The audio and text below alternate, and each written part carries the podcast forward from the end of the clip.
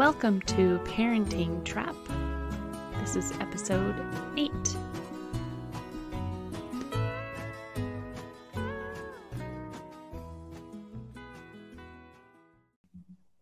Hey Alex, how you doing?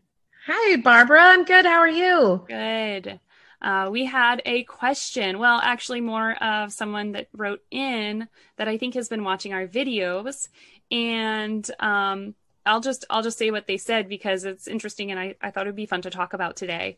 I wrote it down Perfect. here. Um, uh, so they were saying that they have a two year old that is increasingly acting out when she doesn't get her way. Yes. Awesome. I think that's a great question. Yay. Yeah. Thank you.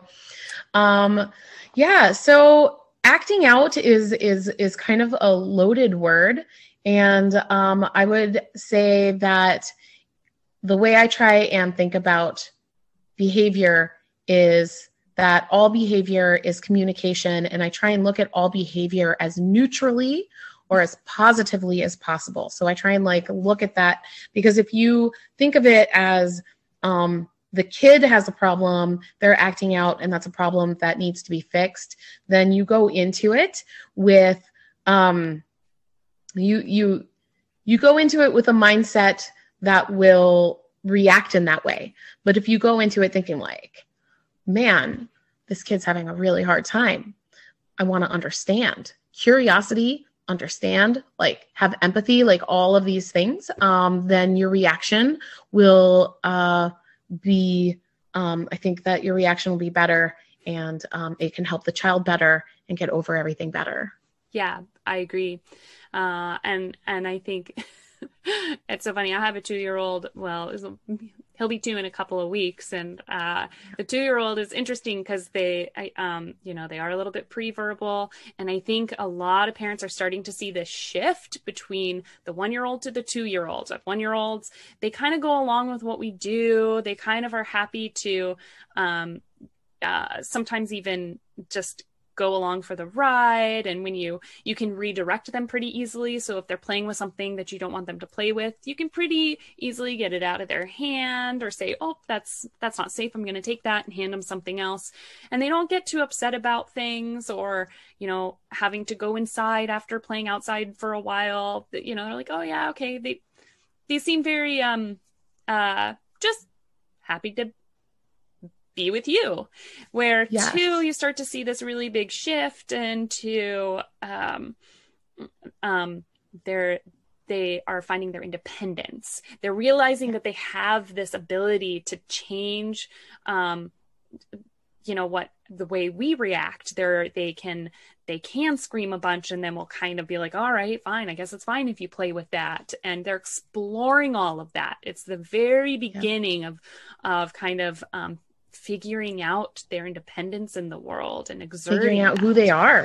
Figuring I mean, that is that's crazy to think about. I know. like I know. like how do you know what foods do you like? What do you what do you like to play with? What do you want to learn about? Um yeah, I mean these these are things that that we kind of take for granted, but uh kids need to go through this process and figure it out themselves.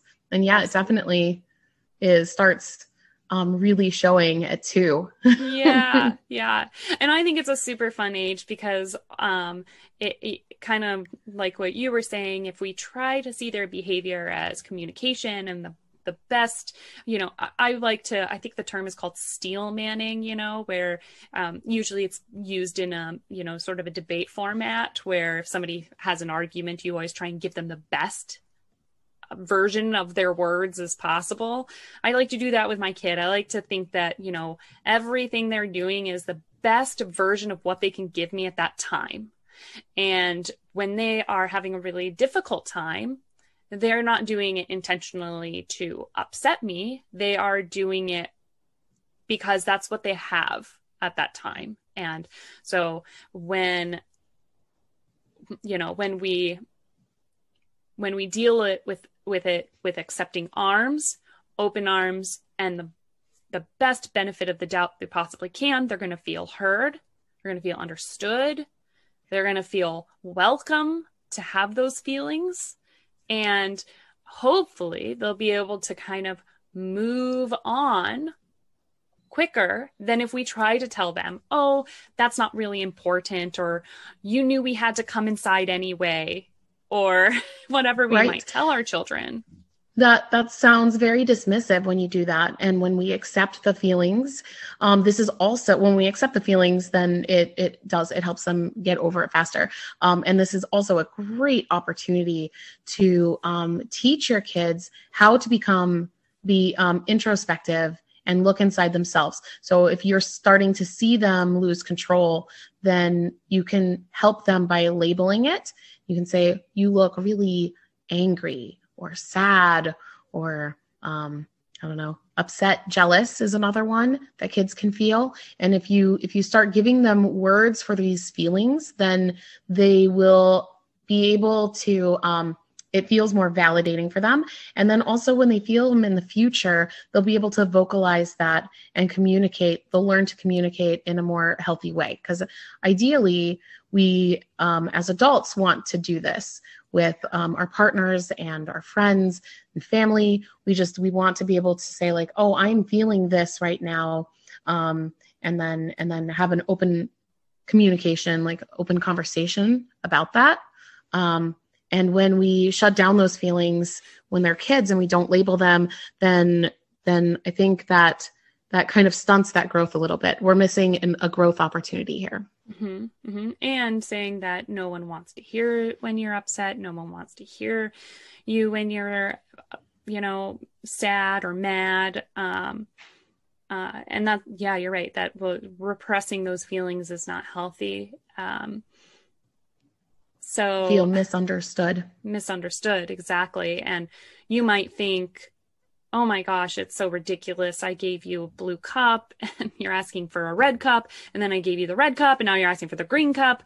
And, you know, it just seems like it doesn't even matter. It's a cup. It's fine. It's you, you should be able to drink out of that cup. That's, and it can seem so insignificant to us. Um, so there's two things there. One is sometimes it can seem so insignificant to us. It's hard to give it value, but it's really important to them. And I think we need to remember that. And then the other thing is, is sometimes kids can get into those spirals. They can kind of get into these spirals of no winning. It feels like and and I think two's two's you're starting to see this a lot in two and three year olds where no matter what they'll ask for something, you'll give it to them and it's not right, and then you give it another one and you try and fix it. You keep trying to fix it, and it they just keep getting more and more upset. And when that's yes. happening, it's because they have a lot of worked up energy. Something's going on that's not about the thing that you're trying to solve for them right there. They just want you to sit down and listen and they want to be heard.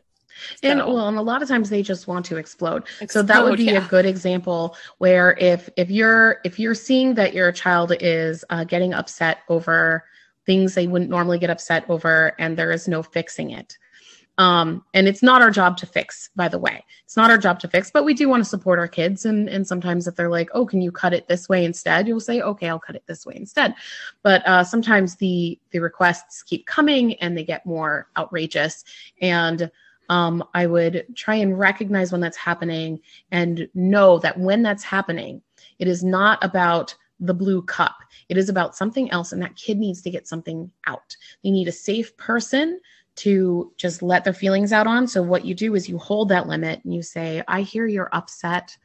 I'm I can't get you the blue cup right now, or whatever it is. I can't cut your sandwich different. I already cut it this way, whatever it is. Um, I can't do that right now. I hear you. I see that you're really upset. And just let them be upset. And uh, and they can cry and they can scream. Um, that's okay. They need that.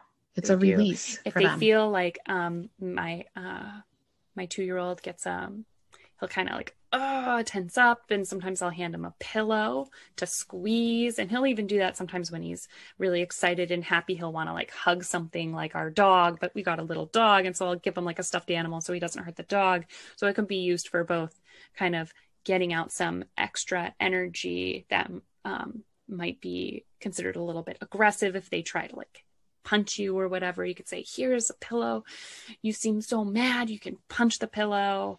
Um, and yes. your job, I would say, in those instances is to remain calm, listen, make sure that they stay safe. And if they're trying to do something that's unsafe, you can very carefully stop that behavior and say i'm gonna and it might make them upset but i'm gonna keep you safe right now and and that's um that's it it will pass it. too It'll and pass. it's not our job to fix it mm-hmm. um in and when we do this it's more work it's easier to say oh stop like like get over the feelings as as fast as possible um but we are definitely robbing them of a learning experience here and i think that it is um, an unsustainable uh, trap that you end up in when you do that because it just keeps happening over and over again.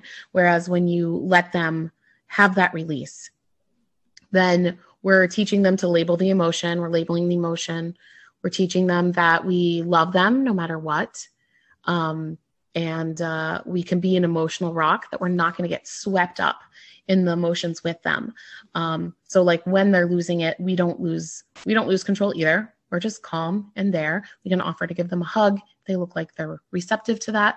Um, yeah. What else was I going to say?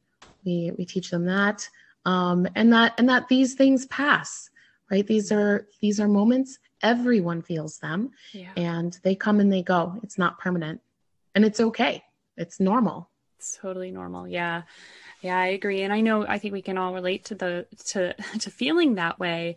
I mean, how many times have you just been out and about and your day doesn't go the way you were expecting? You end up getting who knows you're you get in your car and it's out of gas then you go fill it up and then you get to where you're going and you didn't realize it doesn't open for 10 minutes or it's really busy and the lines are long and the thing that you even went to whatever let's say the store it, it, the item that you went to get wasn't there and you're just oh everything's stacking up against me but you're kind of all day. You're kind of just going through it and you're irritated. And at the end of the day, you burst in and you're like, oh, this was the most frustrating day ever, ever. And you want to just tell your partner about it or your friend.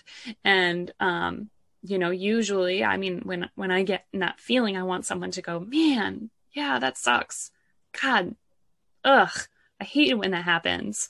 You know, you want you want to be related. You you just want it, someone to relate to those feelings with you, not try mm-hmm. and solve them, not try and fix it. You just want someone to listen and um and then once once it's done you feel a lot better. You're like okay well i'm glad i got to complain about that all day.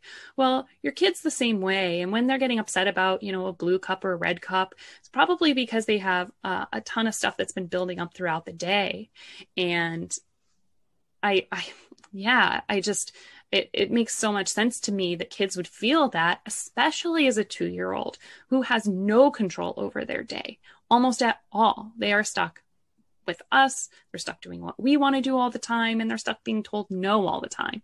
So and probably... they have a really hard time getting people to know what they want because most yeah. two year olds are not that verbal. They're Some are a little super... bit, but yeah. they're like they want something and then you're like trying to help them and and then and they're probably getting frustrated because you don't understand what they're trying to say like yeah. that's incredibly frustrating that is incredibly frustrating and i do i see that for sure in my two year old all the time and probably so often he's saying things and i'm not understanding them and he's just brushing it off until that one moment at the end of the day that he just can't not be heard anymore. And he needs to let me know he's mad about it all. And i and i want to add actually it's okay that we don't know what it is all the time. Yeah. Like um you might not know exactly why they they had that meltdown about the cup or whatever. Um but they will learn that we care and that we're trying we're trying to figure out what's what's wrong. And um, i think that makes a huge difference. Yeah. That's a very good point. I love that. Uh, if you're constantly dismissing them um, it, it's going you know it's not necessarily going to make them think oh my parents don't care. And uh, so i'm going to stop trying. I mean some of it might feel a little bit defeatist. Um, I mean, that in and of itself is a reason enough not not to treat kids like we don't care about what they care about. But um, you know, they can feel so defeated, but also it could actually make some of these tantrums um, m- much more heightened because they might feel like this time I'm really upset. And, you know, you never listen to me, but you really need to start listening to me. So it can actually make matters even worse. The, and I've, I've actually seen that in some com- common, like, um, parenting advice stuff, like some of the traditional parenting advice where they say when your kid's having a big tantrum, just ignore them. Don't give it any, you know, it's like just don't don't acknowledge them. oh, and it's just yeah. like it's that's gonna make your kid. Could you imagine if you walked in at the end of the day and you were trying to tell somebody that you were upset and then oh man, if no. somebody wasn't listening or they just stopped engaging with me and looked away, I would just I would be so much more angry. Yeah. So, and you can understand why a kid, when they feel like they're not being heard, they're going to explode more. And it's going to actually, it's going to add to their frustration tenfold. Yes. So, yep. Yeah. Yeah. No, that's so true. Um, it, it's also, I think, important to know that, that we're all humans. We all make mistakes right? Um it's it's it's this is hard. This is hard work. Being a parent is super hard. Yeah. and uh, to really be an emotional rock we need to be in touch with ourselves and our own feelings. Um and uh and if we're feeling stressed out we can't be that rock for our kids. So we do need to take care of ourselves um too like absolutely really important and that's that for sure is a, an episode I would love to touch on. I think I have it on my list, which is self care.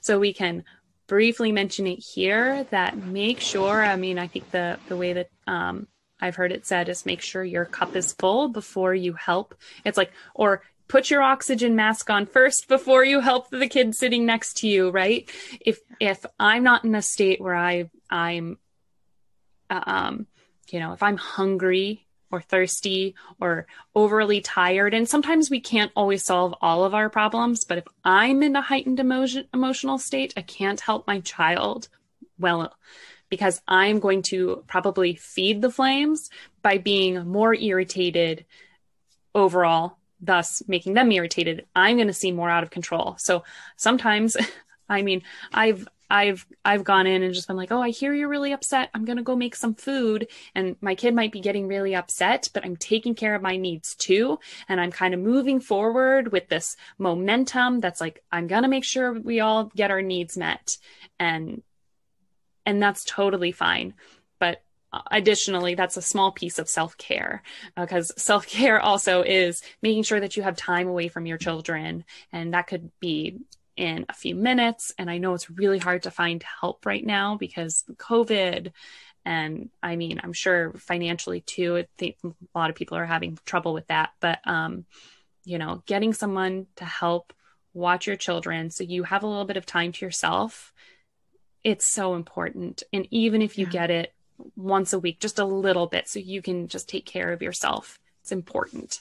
Yes. So, yes, you need that yeah, that was sorry, very long um, brief, a very long, brief explanation on self care, but it is important, and we do care about that here. Uh, and uh, yeah, I um, uh, do you have anything else to add? I I think it's a tough age. This two and three year old, It's really hard, and. Yeah.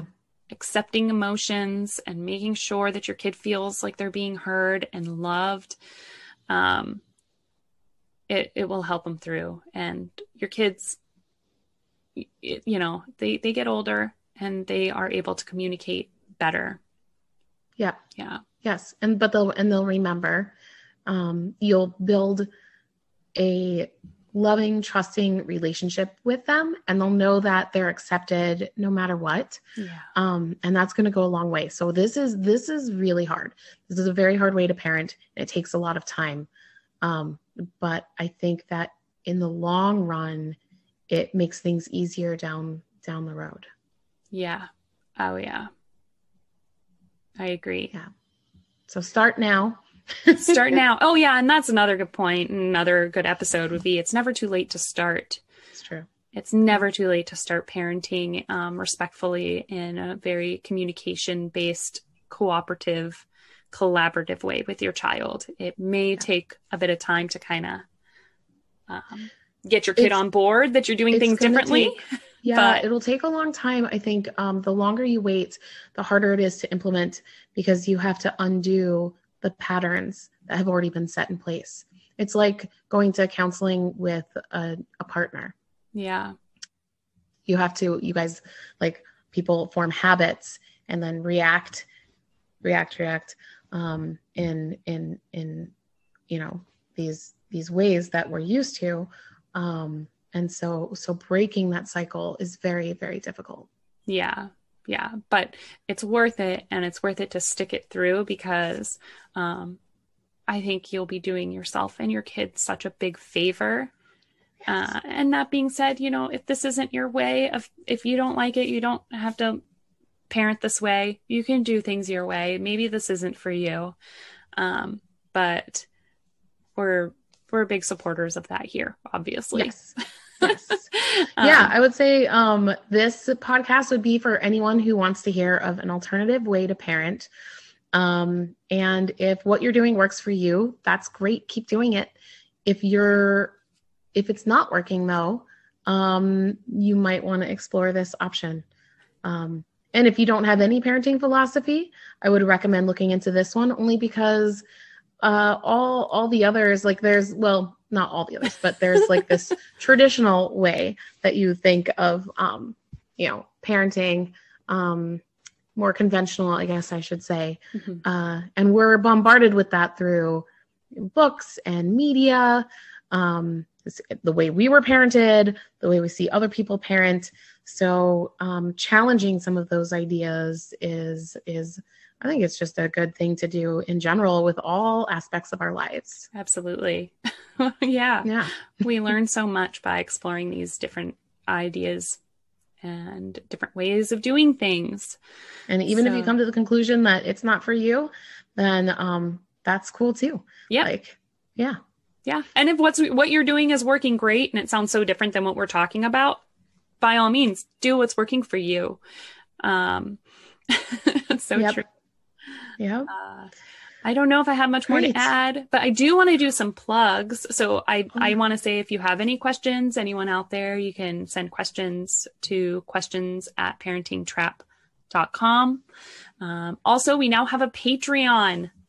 Yay. So, uh, yeah, I'm, I'm going to do the shameless asking for um, support. If you guys like what you hear, if you want to throw a little bit of support our way. We have a Patreon. You can find us there. So, um, but we're, we're going to keep doing this no matter what, because we're passionate and we care about the, we care about this philosophy enough to do it for free. But yeah, definitely. Uh, yeah. Um, there was something else I was going to say, but I can't remember what it is now.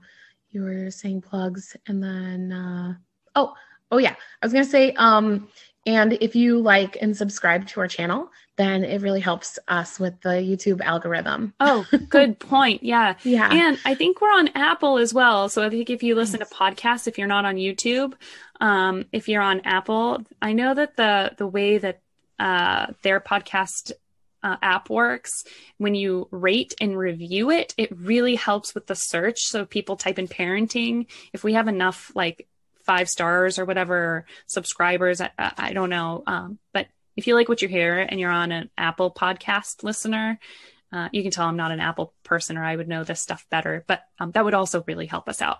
Uh, yes. So people and can let us, us know what you want to hear too, so we can make this podcast better. Yes, absolutely. Yes. Awesome. Well, thank you. Thanks, yeah. Barbara. Thank you, Alex. This was fun.